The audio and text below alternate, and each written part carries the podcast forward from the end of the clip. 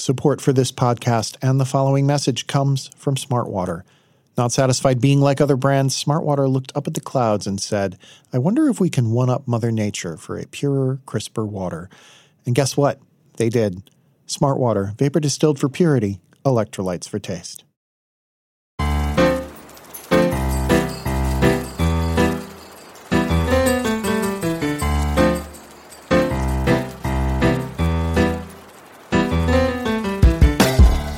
And welcome to I Think You're Interesting. I'm Todd VanDerWerff, the I, and I Think You're Interesting. And when The Simpsons first came on the air in 1990 as, as like a regular TV show, and Simpsons mania overtook the country, and children everywhere were buying T-shirts of you know Bart Simpson saying, "Don't have a cow, man," and all these other things. I was not allowed to watch the program, which if you've listened to the show before, you know is my favorite TV show of all time. But I was not allowed to watch. My parents felt that the characters were too disrespectful, and I did not need to be learning that sass. So there were these many years in which I knew The Simpsons existed, and I knew a significant amount of information about the show, but I hadn't seen a moment of it. But what I did know was that Lisa Simpson was my member of the Simpson family, the one that I felt the strongest kinship with, which is weird because, again, I'd never seen it. I didn't know what her voice sounded like, I didn't know anything like that. I just knew that she was roughly the same age as me when the show debuted, and that she played the saxophone, which I also played, and that she, you know, felt sort of out of place as I frequently did. And of course, that's like the archetype of the character. I think that everybody who's sort of a tortured, brooding writer from a very young age identifies with Lisa Simpson. But that's why I'm excited that this week on the show we have Yeardley Smith. She's the voice of Lisa Simpson. And of course, we talked about Lisa, but we also talked about her true crime podcast, Small Town Dicks, which is a lot of fun. And we talked about like true crime in general, what draws her to it, what she thinks draws other people to it. And if you've ever wanted to hear the voice of Lisa Simpson describing like horrific, bloody things, my friends, this is the episode for you. But we're not just going to talk about crime, we're going to talk about The Simpsons, we're going to talk about her other projects, and we're going to just talk about being one of the most famous people on earth and yet, you know, not necessarily being one of the most famous people on earth at the same time. It's a lot of fun if you're a Simpsons fan or just a person who knows what the Simpsons look like, which is everybody on earth, including eight year old me. Stick around, you're going to have a good time. My guest today is Yeardley Smith. You may know her as the voice of Lisa Simpson. You also might know her from her podcast, Small Town Dicks, which she co hosts with Zibby Smith. Did I get that right? Yeah, Zibby Allen. With Zibby Allen. I knew it was a common last name. with Zibby Allen. Uh, Yeardley, welcome to the program. Thank you so much. So, Small Town Dicks is a true crime thing. There's, you know, there's a lot of interest in true crime. And I'd like to ask you where your interest comes from, but then also maybe speculate as to like why we as a culture seem like really into this and perpetually. It's not like a new thing. We've been doing this for 50 years, you know? That's really true. I think um, on the broader scale, I think as human beings, we love heroes. Mm-hmm. We really want the good guys to win for the most part. A lot of our movies are predicated on that. The superhero movies couldn't be bigger Mm-hmm. than they are right now, you know? And for me personally, and I think this actually plays in perhaps to the global interest in true crime, is every crime is about a breach of trust. Sure. And so I was a really good kid. And I never broke any rules. I was very Lisa Simpson like in that regard. I was going to say. and um, not nearly as smart, but Yeah. definitely as well behaved. And uh, I'm sort of at this later point in my life, certainly not when I was sort of eight or nine, but I was fascinated by the kids who had the balls to play hooky. Mm-hmm. And then you take that to the obvious extreme, you know, to murder or rape or any of the other horrific things that people do to each other. And I think there's a, a great fascination about what is it about those people who do those things that leads them from, I wish I could you know, I've been done wrong. I mm-hmm. want to hurt the person who did that to me. There's a great distance between that thought and the actual action, mm. except not always. And those are the people I think who end up on the news. Do you, you said you were a well behaved child. I was also a well behaved child. Do you recognize those impulses within yourself? Like, do you recognize that they're there? Because I have very rarely in my life felt that, like, oh, I could do something really terrible right now if I didn't have, you know, myself holding me back, you know? Yes, I think I never had the thought that I could do something terrible to somebody else. But I think when the very core level of trust is broken, mm-hmm. Society can't function without some level of trust. And there was a really interesting article about a month ago or a couple months ago in the Wall Street Journal or the New York Times or something. And they, I think they referred to trust as a currency. Sure. So with things like Airbnb and Lyft and Uber, those businesses don't thrive unless you're willing to get into a complete stranger's car. Mm-hmm. And while you used to do that when you get into a taxi or onto a bus, you sort of had this notion that those people had been vetted. Mm-hmm. But these are complete who knows where this person came from, mm-hmm. right? And so the currency of trust, I think, is in our lives ever more, um, even more than it, it was when we were growing up. And I'm older than you. So I'm just sort of fascinated by the people who don't value that. Mm-hmm. It's the same as people who don't place any value on life. Mm, mm-hmm. I don't understand that. To be clear, when I said I, I recognize myself as capable of terrible things, I meant like I meant like international jewel thievery. Like I was like, yeah, you know, Oh, Sure. See, well, to that okay, to that point, I always thought I would actually probably be a really good smuggler Mm-hmm. because I would have one really good crime. Yeah. Because of all the kinds of parts I've played in my career as an actress, people they always welcome me with open arms. Right. They feel really safe with me. They feel really warmly towards me. I go up to TSA at the airport and they're like, "Oh my god, it's you." right? I Yeah. could get away with some shit, dude. so yes, in that regard, 100%. Why not? Let's just do one one big heist together. yes, I'll get the I'll get the exotic birds. Uh, you get the suitcase. We'll figure it out. Perfect.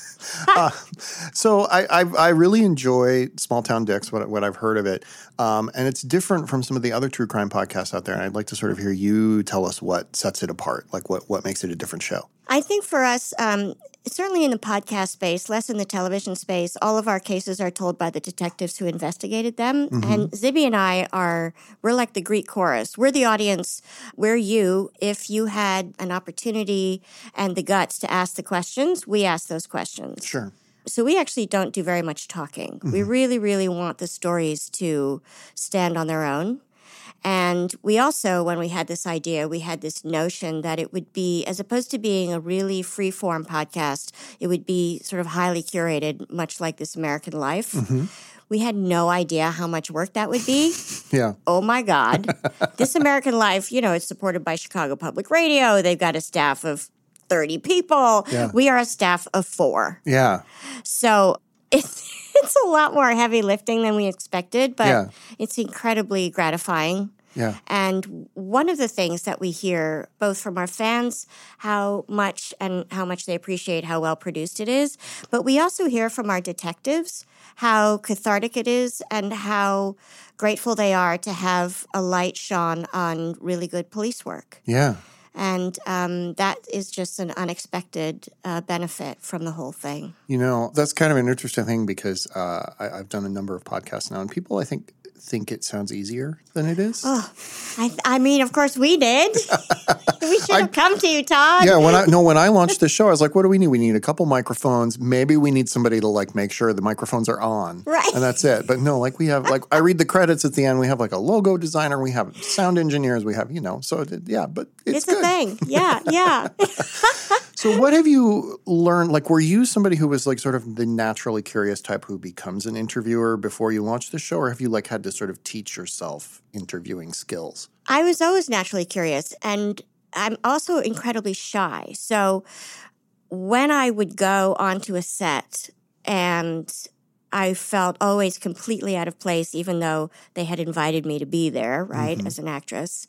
My way in, the way I would make myself feel comfortable was to ask whoever was standing next to me what their name was, where they were from, how did they get the job, you know. And so, and I was genuinely interested because I believe that everybody has a story, even if everybody thinks their own story is not that interesting. Mm-hmm. Every one of those people is wrong. so, your story of where you're from, how you came to do this podcast, the things that you love, the things that you realize you don't love, all of that to me is so fascinating. Yeah. And that is even just it's one grain on the entire sand beach of who you are. Yeah. And so um, it came quite naturally, I think, to both Zibby and I. And we also, though, so Dan and Dave, the two twin detectives, identical twin detectives who co host Small Town Dicks with us, they have been incredibly generous with their stories. Mm-hmm. And also, they give us an authenticity that Zibby and I couldn't manufacture if we tried. Sure. No matter how charming and uh, welcoming we are, we couldn't cold call a detective in a small town somewhere that we don't live, that we have no connection to, and expect them to come on the show. But Yeah. Dan and Dave have a much better chance of getting that man or woman to come on our show Right. because they speak the same language and they share a common experience. Yeah. So, all of those things, I, I do feel a little bit like it's lightning in a bottle. You mentioning um, that you think everybody's story is interesting. Like the name of the show, I think you're interesting. there. I sort of like when we launched it, I joked we could have like anybody on because I think everybody's interesting. Like we could, we could pull random people off the street. It turns out people like to listen more than somebody they've heard of. But, um, you know, theoretically. Yes. I mean, sometimes I think perhaps to that point, it, it can be hard to get people to loosen up enough to tell you something. But my theory is is that if you can get them to teach you something about themselves, so they don't feel like, well, because this is your show, you're more in the know than I am. That sometimes works, but we have had um, detectives who are so well versed in their job, and as soon as you put the microphone in front of them, they're really not that comfortable. And Right. it's been a lot. Actually, our hearts go out to them. It seems to have been a lot harder for them than we would have liked, but we still got a terrific story. Yeah, yeah. When you say that you were doing that on, on sets, just sort of talking to whoever you were sitting next to or whatever, you've worked with some big names, some Yes. big people. Have you ever felt like, have you ever been in a situation where you were like, felt kind of intimidated to oh be my there? god! I mean, all the time. Yeah. Mm-hmm. really. Yeah. Uh, when I remember doing um, City Slickers with uh, Billy Crystal, and we were between takes. I was only there for a day, I think, to do that one scene, and I remember standing next to him while they were moving the camera, and you know, my go-to of like, "Hey, so." Basically, tell me about yourself without putting it quite in such broad terms. I, I absolute clam. Mm, yeah. I just thought, oh fuck, now what? what do I do? Like, uh, well, I know who you are. Um, and yes, I always feel like the ugly orphan child or something. I don't know. I just feel like, oh no, you're gonna find out I don't really belong. And what's your name? Billy, right? Yeah. Is that what you said? Is that what they call you? Yeah. You go by Billy? Yeah. That's cool. Is that short for what? William, maybe? Yeah. Mm-hmm. And I met, um, we had Benedict Cumberbatch at the read through Okay. for The Simpsons. Um, he was actually on the show probably a year and a half ago, maybe even two years ago, but he came to a read through 1st Mm-hmm. It was when the first series of Sherlock Holmes was on. Sure. And I was absolutely starstruck and just was just a big dumb goof. Like, oh my God, I'm so happy to meet you, you know. And it's sure. And luckily he's a huge fan, but I'm sure he thought, who is this moron? who is this moron girl?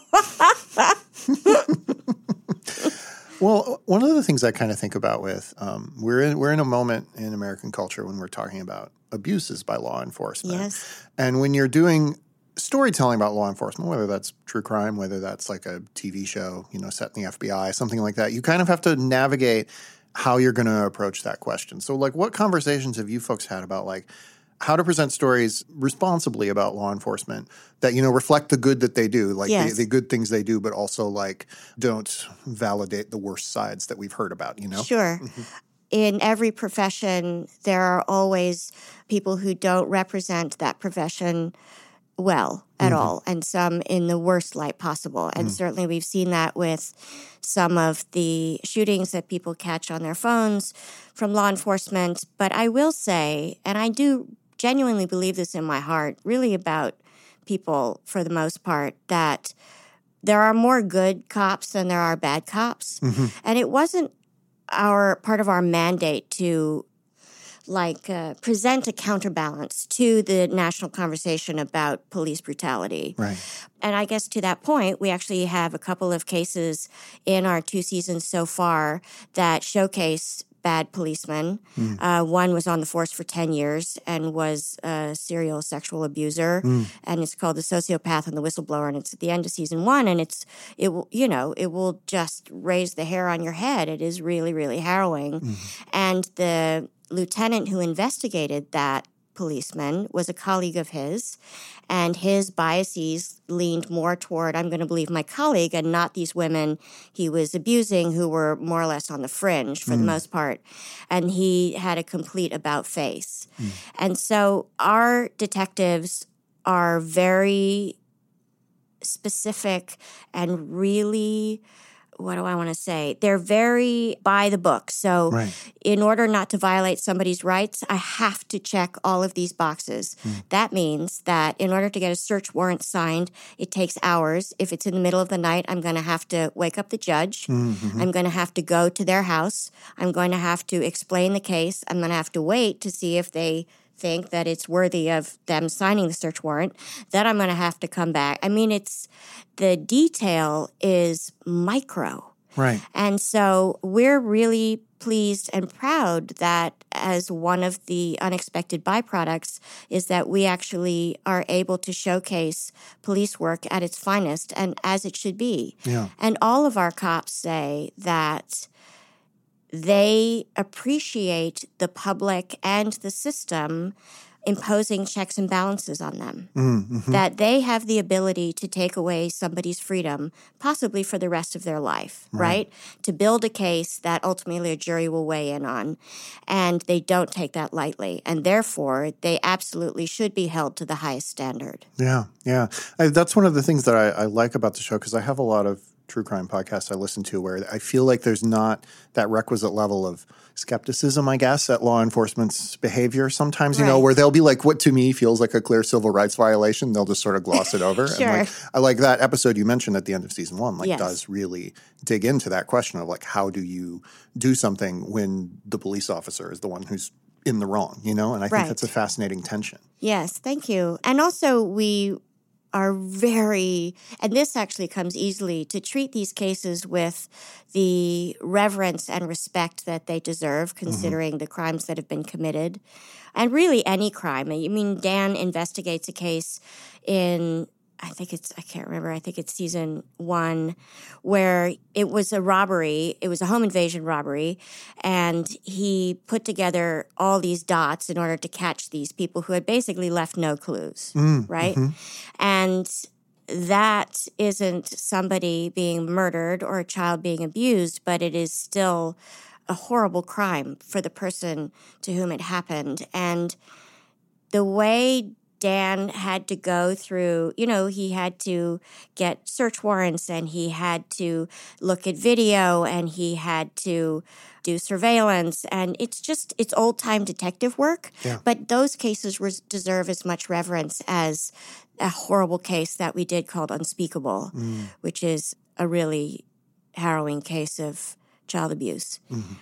And again, that case is as much about the detective work and how they were going to right the wrong, albeit somewhat too late.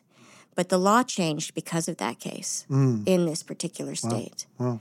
And so, you know, Zibby and I are absolutely rapt by all of these stories. And we change all the names. We often change relationships. We do whatever we can. We even put disclaimers in our opening credits that say, we realize that some of you may recognize these cases, but we hope that you'll join us in protecting the identities for the sake of the victims and their families. Yeah, yeah. And sometimes even that doesn't work, but you do what you can. Let me ask uh, sort of about the flip side of that, which is there is a real concern in a lot of true crime storytelling that people are making it too fun. You know? Sure. But you need to like you can't just have it be a dirge through the worst of human behavior Right. because that gets very off-putting.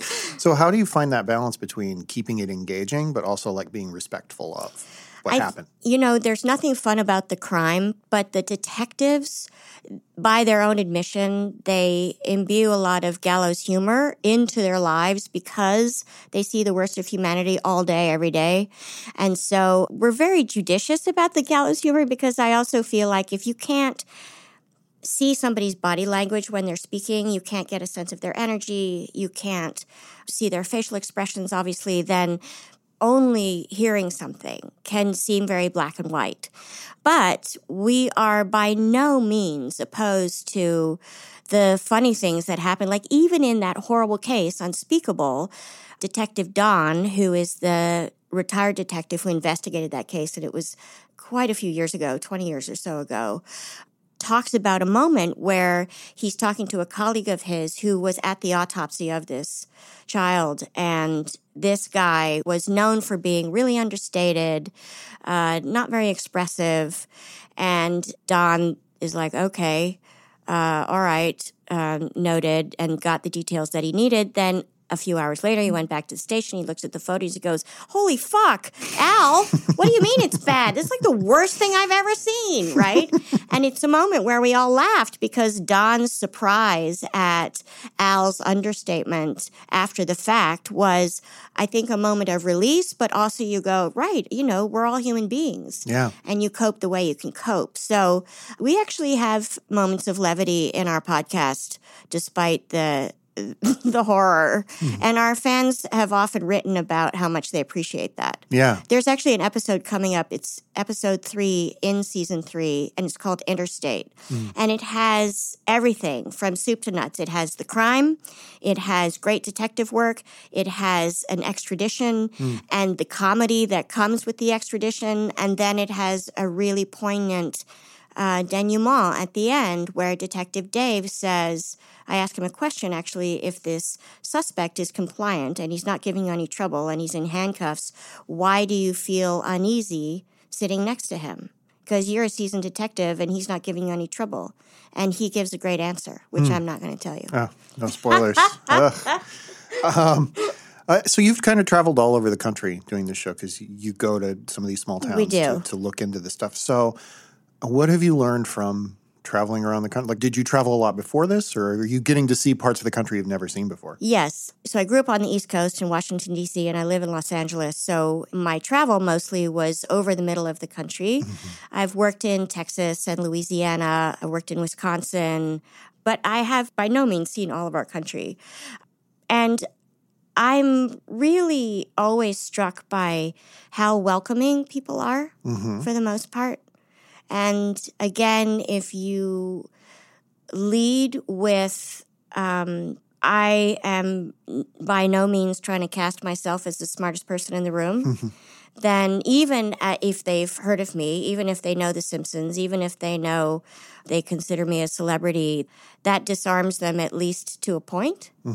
But I live by those words. Like, I never want to be the smartest person in the room. I only want to do what I do well. And then you all, everybody else, you guys bring all that other good stuff to the table. And with that, we can make a really good pie. What's uh, tell, like, what's a town you've traveled to that you've been really taken with, where you were like, yeah, I can't tell you. Oh, you can't. Yeah, Okay. because we never say any Oh, of the right, right, right, right. Sure. And we don't even give the names of the last names of our detectives. Okay. Um, so, and and we did that uh, consciously, obviously, partly, largely to protect the victims, but also uh, most of these detectives are still working, and we don't want them ever to be on the stand testifying in a case that they worked on and have a defense attorney go, "Oh, you're part of that fucking podcast, right? that uh, small town dicks where they glorify crime, and you, you know, and look, you don't have to dig very far to find out who they are, perhaps where these crimes take place, but that's not the most important part. The most mm-hmm. important part is how do all these lives that have never met, for the most part, intersect?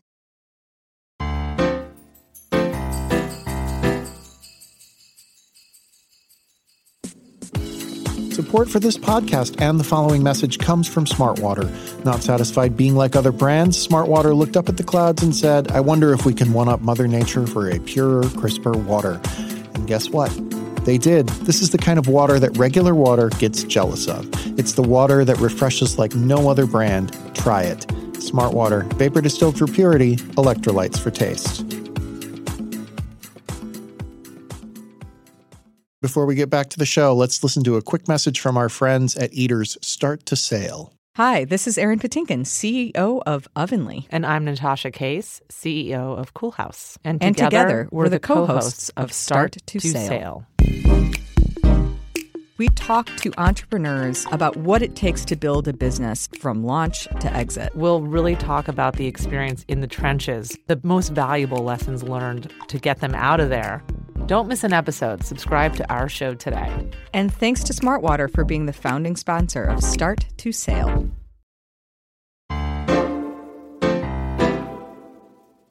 I want to ask about some other things, but first I got to ask. This is a thing I probably could have Googled because I'm sure you've answered it before, but I have to ask about your name and where it oh, comes from. Yes, my name uh, Yeardley is my my father's dead now, but it was my father's middle name. Okay. He was Joseph Yeardley Smith, mm. and Yeardley is actually uh, my third of three first names. So it was Martha Maria Yeardley Smith. Martha is my mother's first name. Maria is uh, an ancestor mm-hmm. somewhere on my mother's side, actually. And I actually, after 9 11, mm-hmm. because your driver's license and your passport, now everything has to match. Mm-hmm. I dropped the first two first names. Mm. I hmm. dropped Martha Maria, so I'm just Yeardley Smith now because you used to be, have a driver's license that just said Yeardley Smith mm-hmm. and a passport that said Martha Maria Yeardley Smith. And the reason I have my driver's license as only Yeardley Smith is because when I first started out as an actress, I used to put all my names on my W 4, mm. and then they would make the check out to Martha Smith, who's my mother, and then I couldn't cash it. so that didn't work out so well. So um, then I started not using those names at all on the W 4, and it didn't matter because if you had the social security number, of course, you could go like, oh, obviously, and Yeardley's such an unusual name. Mm-hmm. Everything was good. Then, after 9 11, all that changed. And so, probably 10 years ago, I officially dropped the first two. I was going to say that when you're going to get your SAG card, you know, probably Martha or Maria, like, yeah, yeah. are a lot more common. Yeah. So, that, that, at least you had that. It worked out. Yeah. And look, if you're going to have Smith as a last name, you better have something sort of interesting in front of it. So, The Simpsons just started its 30th season. Yes. And I want to ask you where Lisa Simpson. I, I, actually had Nancy was on the show. Nancy Cartwright was on the oh, show yes. a, a, year ago, and I sort of got into her with her where Bart lives in her voice mm. and where she lives, and like where do you see Lisa sort of living in your voice uh, as opposed to actually your voice? You know? Oh well, this is me. This is Lisa Simpson. Mm, it's mm-hmm. not that far. Mm-hmm. And Nancy, she studied voiceover. Mm-hmm. She's much more skilled than I am at that. I got the job because I had been doing a play in Hollywood mm-hmm. in a tiny, what we call a black box theater here, which we have a lot of equity waiver theaters here, which means that you have, if you have 99 theater, seats or less, equity kind of gives that theater a pass. Mm-hmm. And back in the day, this was would have been back in like 86, in an equity waiver production, you literally got paid nothing. Mm-hmm. No exact, not like, oh, $5, that's not, no, like nothing. you know, you, so you did it for the love of it. Although in Los Angeles, I always feel like there's often an ulterior motive where yeah. maybe I'll get discovered yeah. because theater doesn't have the same weight here mm-hmm. that it does in New York. Doesn't mean that there isn't good theater here. People don't send me hateful Twitter messages. There's terrific There's theater terrific here. theater here. It just is a different focus here. So, anyway, I was doing this play called Living on Salvation Street, mm-hmm. which was a really fun play. And I was playing a teenager who liked to sing Elvis Presley songs and wanted to join the army. Mm-hmm. And I think about 19 people saw that play. but one of them, a year later, would cast The Simpsons oh, wow. on the Tracey Ullman show. Mm-hmm. And she tells me that she knew immediately who should play Lisa Simpson, although I was originally first brought in to read for Bart. Mm-hmm. But I don't think that was calculated. I think that was we always have women do the voices of young boys because our voices don't change. Mm-hmm. Let's bring Yeardley Smith in. She can read for Bart, Lisa. It doesn't matter. Just, you know, whatever. It wasn't well thought out. Whereas Nancy, because she read for Lisa too, mm-hmm. and but she already knew she wanted to play Bart. Yeah, she said that. Yeah. that that she just was sort of drawn yes. to him. Were were you drawn to Lisa in a similar way, or was it just like this is? This Lisa is right? didn't really have a personality in those shorts mm. that we did on the Tracey Ullman's show. She really was just a brat. We were hmm. both brats, mm-hmm. me and Bart, and she was really a foil for him. He was the star of those shorts, and I am a younger sister, so I'm like, well, I, know, I know how to do that. That's no problem. Um, so it wasn't until we went to Half Hour that James L. Brooks, our executive producer, said, I want Lisa Simpson to be a genius. Mm-hmm. And I want her to play the saxophone. Hmm. And that's when Lisa really started to become a person. Hmm. And, you know, she, I feel like she's quite separate from me. Mm-hmm. I feel like she exists wholly in her own right. Mm-hmm. And it's not unlike knowing somebody most of your life like you would know a really good friend. Mm-hmm. And when that show is over, it will be like my best friend moved away and is never coming back. That's really sad. It will be really sad. I, Todd, will be in a fetal position on the bathroom floor, perhaps for weeks. Please send food.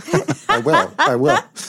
Well, one thing that's sort of interesting about that is she is, I mean, she's a very mature eight year old, but she's Yes. forever eight. And like, um, I assume that you age. I don't know. You know, maybe maybe we're going to find out you don't. But I uh, do. I do have a portrait in my attic, but I feel like it's not working as well as I would like. how has I guess how has sort of your relationship to playing a kid like changed over the years? You know, It's been incredibly cathartic.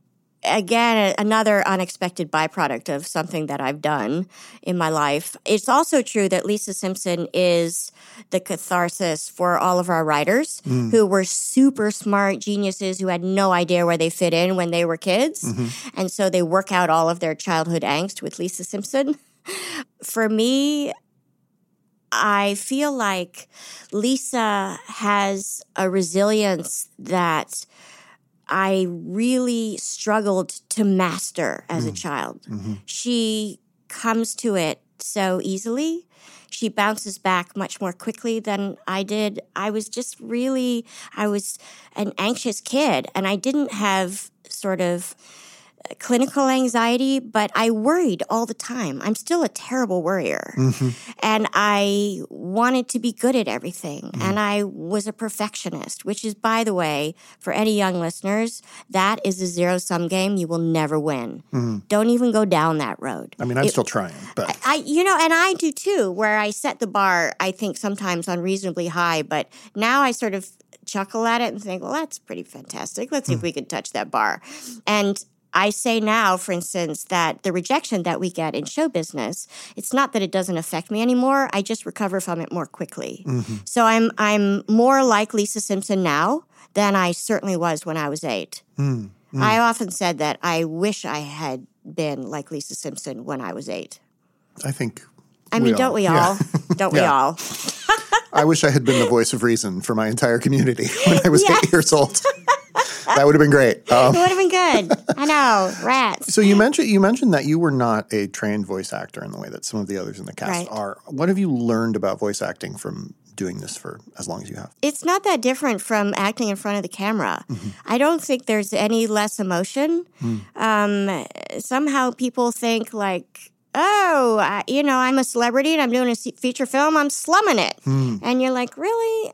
I actually don't think of it that way. I I mean, obviously you can't see me when I'm doing Lisa Simpson and I can't move away from the microphone, but those are the only real differences. Mm-hmm. I don't feel any less. I don't feel any less deeply. I don't care any less about what's happening to her. If somebody does something to Lisa Simpson that I don't think is fair or I don't like, I feel a moral obligation to stand up for my girl. Mm. I will fight for my character. Mm-hmm. And again, it's not so much whether or not I win that fight, but if I don't fight that fight, I can't sleep. So for me, uh, voice acting, and because I don't have the range, for instance, that Nancy has, or Dan Castellaneta, or you know Hank Azaria, Harry Shearer, I don't get asked to do other voices really on other shows, and uh, that's okay mm-hmm. because I never actually wanted to do voiceover. Mm-hmm. I think I did before I started doing Lisa Simpson, sort of look down my nose at it a little bit like that's not really acting. Mm-hmm. But I have certainly come to have a completely different 180 appreciation for the process and what it takes and what I want to imbue my character with. Do you remember in the early going if there were scenes or stories where you really sort of learned how to convey that level of emotion through just your voice and then trust that the animators would capture it in performance? I don't remember a, a moment like that. I remember, for instance, in season two, we did an episode called Lisa's Substitute, where they actually flew me to New York with James L. Brooks to record with Dustin Hoffman, mm. who plays Lisa's substitute teacher. And it's a wonderful episode. Yeah. And we took all day to record that episode. And Dustin Hoffman was phenomenal, and he did. There was so much ad libbing, and the tragedy is, is that it was still only a 22 minute show, and none of it made it in there. But I cried so much for so many hours in that recording when Lisa Simpson cried in those scenes, mm. and I didn't know how else to do it. Yeah, and so I just I'm not unlike a pet. Unless you give me a correction, I'm like, okay, so that we're good. Mm. You know, mm-hmm. okay, great. Mm. Let's go to the next thing. Um, I. I don't think you should overthink the process too much. I'm not, I never had acting lessons. So, again, I don't have a really um, methodical process about how I get to where I get. But I also believe that not every actor is good at every part. Mm. And I think that should be okay. Hmm. Yeah. You know, I think that, I mean, for all I know, Daniel Day Lewis is a brilliant sitcom actor. We'll probably never know that. But if he's not, that's okay. He's still one of the best actors of our generation, right? Mm. So, you know, dance with the one that brung you. The Daniel Day Lewis show is filmed before a live studio audience. Exactly. so good. Come on. It'd be great. Wouldn't it? That would be awesome. I'd tune in for that. well, uh, kind of let me ask you like, I'm thinking about you've done a lot of on camera work. And when I hear your voice, I'm like, oh, there's Yeardley Smith, you know, even if I even if you're in heavy makeup or something, you know? like I always look exactly the same. You, you know. I am never disguised, Todd. tell me about kind of navigating that because um, that's sort of like I guess you know we're all used to actors being in multiple different roles, but tell me about navigating that path of like your voice is so recognizable. Yes, you know, it's interesting to your comment about you, you were used to seeing actors in multiple roles and different disguises, that's rare air. Mm. If you're one of those actors who gets to play those parts, or I think if you're an older male actor, you're you have many more opportunities to do that. They're less uh, eager, at least in the past, I think, to transform women unless you are the superstar and you're going for the Oscar, right? Mm-hmm. And so I haven't had a lot of opportunities like that. So, yes, I definitely think that Lisa Simpson has probably kept me from other parts mm. because my voice is so distinctive. I did a tiny little thing on Mad Men, which I loved doing because I was a huge fan. And mm-hmm. I had one, a few lines with Jon Hamm. And I remember getting to the set that day, and Matthew Weiner said, Yeardley, it's so fantastic to see you. I'm such a huge fan. I wanted to give you a bigger part, but you're not a blender. I'm like, great, great. I think.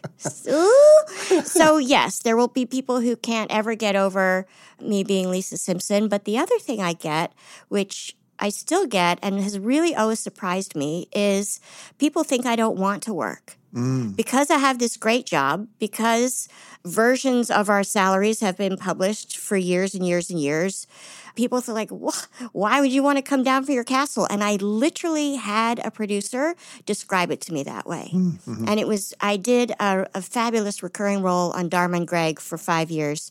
I played Marlene. I played Greg's crabby secretary. I loved that part, and they were so good to me. And I only did a couple of shows a year for the most part. And after that show was canceled, I did a one woman show, which I did in New York and Los Angeles. And one of the producers, executive producers, came to see me, and we had lunch a couple of days later. And he said, Yeardley, you know, we loved you. You were so brilliant. You always delivered. We always wanted to have you on more, but we were sure you didn't want to come down from your castle. And I was gobsmacked. Mm. I almost stabbed him with my fork. I was like, how could you not even ask? Yeah. I mean, you could just ask, and I would tell you if I didn't want to come down from my castle. But uh, since then, and that was many like 12 years ago that is definitely a recurring theme which is why i started a production company because i'm like i can't wait. You know i what about my soul? And people are like i don't really give a shit about your soul. Um, so i have this production company called paperclip limited with my business partner ben cornwell and our premise is that we take projects across all mediums at their earliest stages and develop them.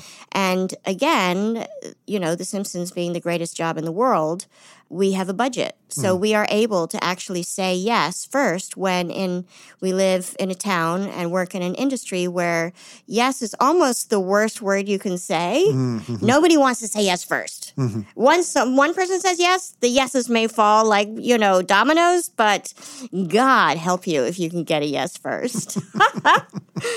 Well, tell us about your castle. Um, no, no, I, I do like I do. You did mention earlier that like you could be a smuggler because people hear Sure. your voice, and I so like totally could. what what what are some of the door like what are some of the moments when you like you know walk up to like a grocery grocery store clerk or something and Oh, yeah. in? like does that sort of happen? Oh yeah, mm-hmm. happens happen especially in the small towns, mm-hmm. right? Yes, it doesn't happen as much now. But I used to have people hug me in the supermarket all the time. Um, I was in Las Vegas a few years ago, and I because I used to make shoes. I used to have an uh, Italian shoe line for five years, and all the two big shoe conventions are both in. It's the same convention, but it's twice a year in Las Vegas. So Ben and I would go. My still now business partner. He is a man of uh, jack of all trades, master of many. We're literally walking down a hallway in one of the hotels, uh, going from one end to the other, and this woman just threw out her arms, pulled me into her giant bosom, and said, "Oh my God, I love you!" And then turned to her entire family, most of whom were grown-ups, like. Do you know who this is? And they're like, Yes, we do. And she recognized me from the legend of Billie Jean Okay, and then it was 10 minutes of photos and and it's hilarious and what i'll say about that is the simpsons is the best door opener of any job you could possibly think of. Hmm. So that pretty much everywhere i go complete strangers are happy to see me. Hmm. Not a lot of people can say that. Hmm. Yeah, and yeah. so while some people might be like, you know, it's a little off putting to be hugged by strangers, I didn't mind then. Mm-hmm. In that moment, it was lovely and funny and welcoming. And I just thought she was great. Mm. My my strategy in this show is that like I'll I'll be listening to what you're saying and being like, okay, I have some questions I want to ask, but then I'll try and pull stuff out and be like, and like every answer you give is like, she had an Italian shoe line, and Yeah. it's just like, there's so many ways I could go, but Yes. I, well, my motto is screw it, let's do it. So that's all you have to know. I do want to I do want to return to something you said earlier, which is that you didn't go to acting school. So I kind of want to find out how you got into the career you're in. How what's what's your origin story? Um, I knew I wanted to be an actor from the age of about five or 7 And there was a woman in my neighborhood in Washington, D.C., who used to do these. They weren't musicals. We she would just gather all the kids together in her garage, which she'd made into a little stage, and she would dress us up in costumes, and then we would lip sync to things like The Sound of Music and um, Fiddler on the Roof. And she would also do these things called living portraits, which, if you probably Sure, know sure, what those yeah. are. So I was a portrait by Mary Cassatt, Hmm. the girl in the straw hat. And I, I mean, it felt like 10 minutes, but it was probably, you know, 30 seconds. And I'd stand in the middle of the stage with a spotlight on me. But I remember the first time being backstage and she had a little curtain and my knees knocking.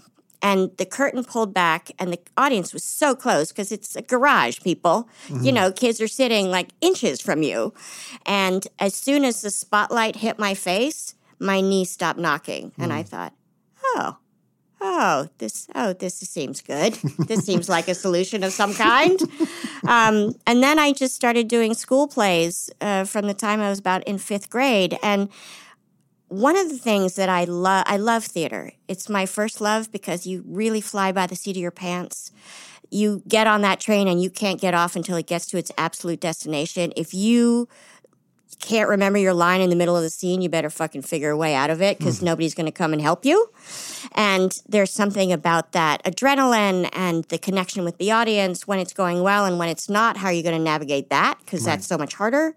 That I really, really, really love. And I remember. Um, I'm sorry, I was looking at your logo and I completely lost my train of thought. No, that's fine. It's a nice logo. It is a nice logo. Uh, oh, yeah. So, one of the things that I always loved about theater and then later film and television was it was very comforting to me, being an, an anxious soul, to know how everything was going to turn out. So, you knew the end at the beginning.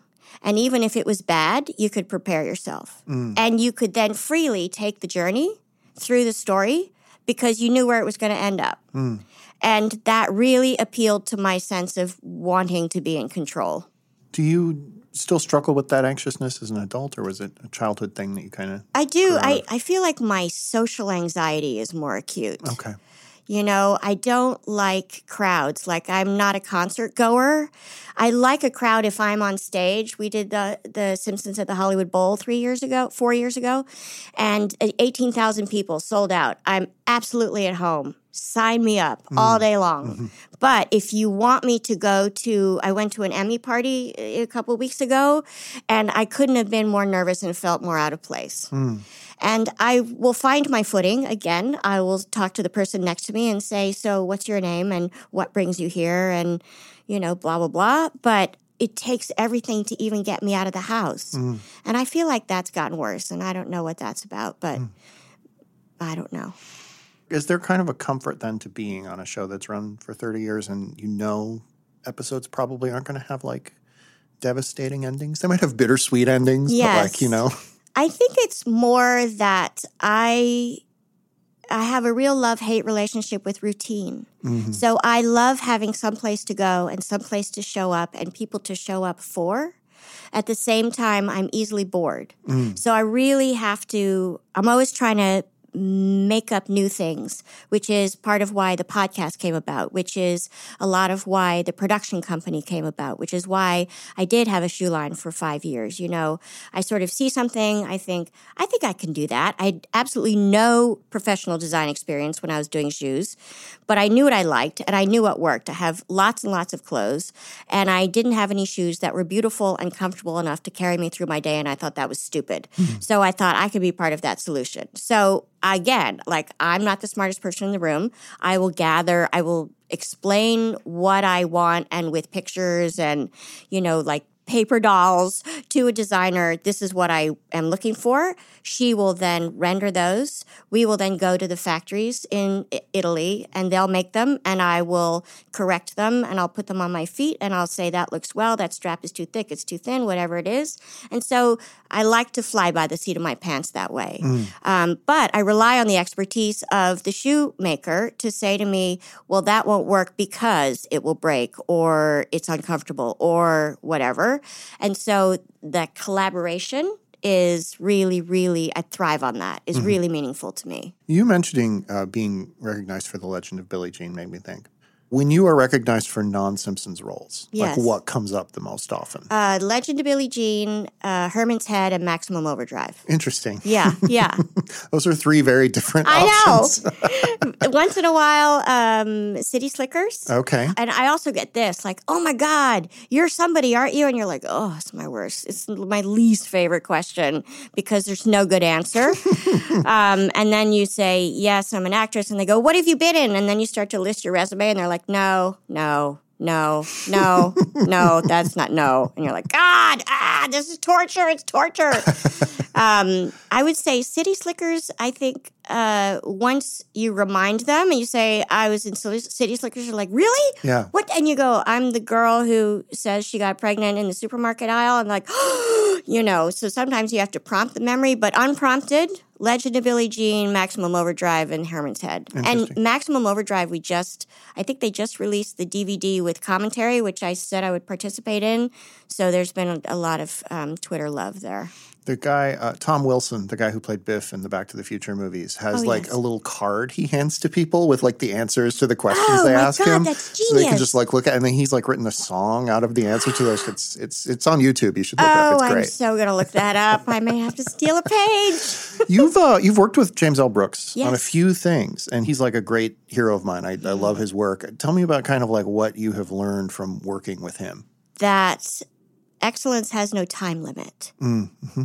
When I did as as good as it gets, the scene where so I played Greg Kinnear's assistant, and there's a scene where he's been beat up, and I go visit him in the hospital, and the scene is written where she starts a line off camera, says uh, something like "Hey hero, how you doing?" and then walks into the room, sees him, and bursts into tears. I am not an actress who can cry on cue, so I was really really nervous about this day.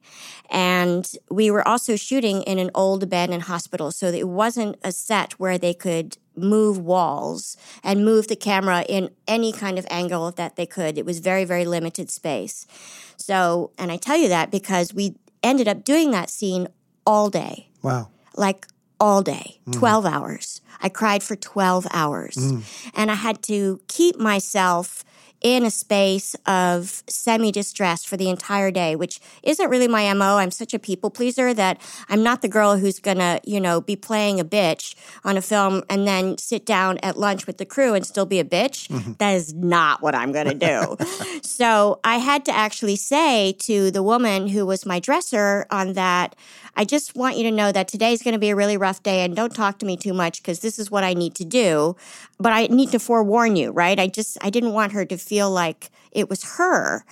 And, you know, what I learned was if you think of emotions as being on a complete circle, hmm. Jim will start at the top of the circle, take you all the way around, all the way around, try everything, everything, everything, end up back at the top of the circle and go, okay, that was great. Hmm. So you can end up feeling as though I think he's really unhappy and he doesn't like what I'm doing, when in fact, he really, I think he feels like, oh, there's something here, and I just want to see all the options. Yeah. What are all the different flavors that I can get out of this one, you know, entree, so to speak? Hmm. And so once I realized that he considered that a collaborative process, even if I found it debilitating, it was a really good lesson mm-hmm. that my process isn't the only process. Mm, mm. Well, we're kind of coming into the end of the show. And I do have to ask your relationship to the other cast members of The Simpsons. Yes. Like you're the only people who know what it's like to be in this thing. So how like how does that develop? I realize you don't all like hang out. I know that's true, but That's like true. you have that thing in common that you're all part of this. Yes, and it is without question, despite the fact that we don't socialize at all, really, there is and always has been such respect for what each person brings to the process. And I stand, so we record all together like an old radio play, mm. which is very unusual for voiceover. Mm-hmm. When The Simpsons did a crossover episode with Family Guy, I went and did all my lines by myself, isolated. I never met uh, Mila Kunis. Mm-hmm. And so, who does Meg? But that's much more usually the way voiceover is done. So we do it all together, and I stand between Dan and Nancy. And I can tell you, I could take a lie detector test today and I would come up as truthful when I tell you that to watch Dan go from voice to voice to voice, to have complete conversations just with himself with mm-hmm. different characters, never gets old. Hmm. And I have been watching it for over 640 some episodes or something. It is pure delight. It is cover your mouth so they don't hear you laugh when it's not your turn. And uh, same with Nancy, you know. And my feeling is that the, the advantage of doing it all together in a room, obviously, is that the way you say something to me is going to inform the way I respond. So it makes complete sense to me. And I think because James L. Brooks, he comes from sitcom, right? So he was like, well, I don't know why it'd be any different. Doesn't matter. Nobody can see you on camera. It's still a sitcom. Yeah. So of course you should all be in the same room. Of course you should be like a conversation. That's what we're gonna do. So that's how that started. And um, I think those of us who are in that room all the time wouldn't give that up for anything. Well, we end every episode by asking our guests some of the same questions. So I'm going to ask you those questions now. Oh no! And the first one is Who is the actor, living or dead, that you've learned the most from, but that you've never met? Oh, Meryl Streep, probably. Interesting. Interesting. Why do you say that? I think that she's so game. Mm-hmm. And she's also incredibly skilled.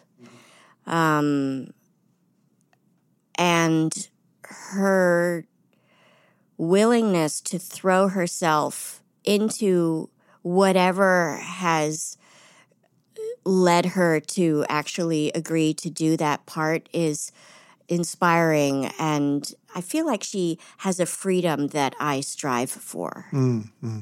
Sort of next, do you like to watch your own work? Do you like to watch your performances, whether whether it's Lisa or whether it's like when you've been on camera? Do you watch?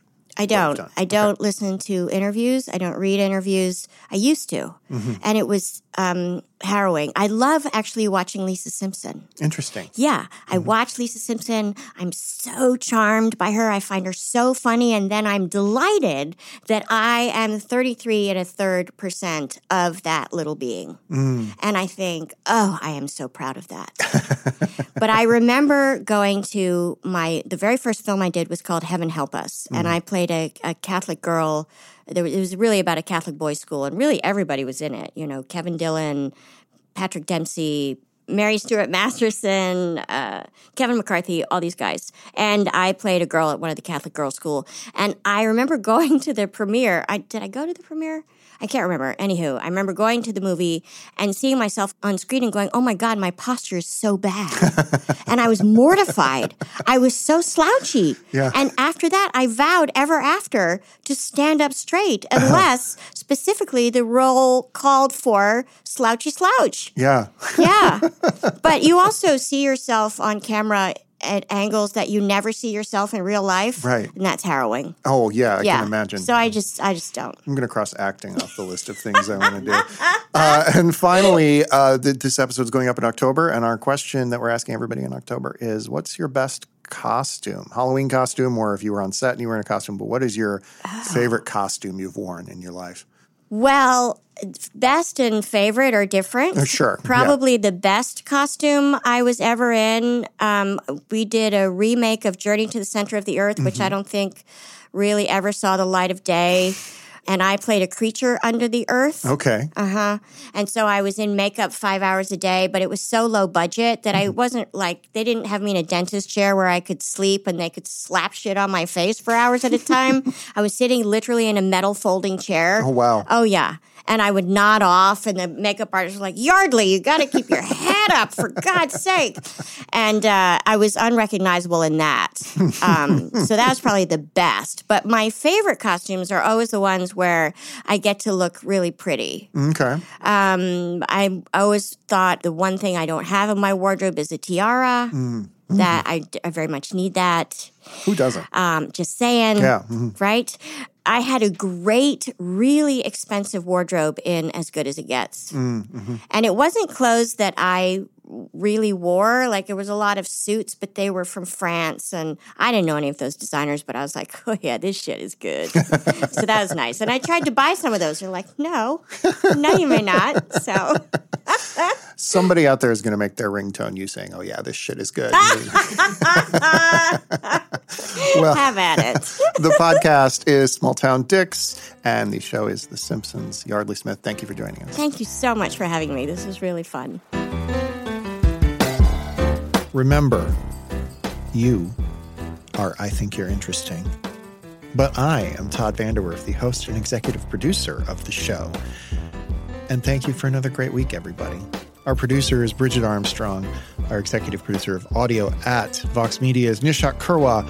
Our editor is Griffin Tanner. Our sound designer is Miles Ewell. Our logo design is thanks to Victor Ware, Crystal Stevens, and Georgia Cowley. Our production manager is Alex Ulreich. Our production coordinator is Carrie Clements. Our audio engineering in our studio this week are thanks to the Rebel Talk Network of Los Angeles. And our recording engineer was Ernie Hurtado. Please remember to rate, review, and subscribe to this show on Apple Podcasts or Stitcher or Spotify. Wherever you find podcasts, it helps us get the word out about the show and continue to attract great guests. We're going to get like all the Simpsons at some point, you know, if, if you make that happen. We're two out of four. We're going to make it happen. You can email me, Todd at Vox.com. You can email the show, ityi.podcast at Vox.com. And you can tweet at me at TVOTI Tavoti. We are going to be back next week with somebody else from the world of arts and culture, media and entertainment, somebody who I think is interesting. And until then, at, at least one of you has to make Yeardley Smith swearing your ringtone. I, I brought it up and now it has to come true. So please do it and I don't know, tweet about it or something so that we know you actually did it. We'll see you later.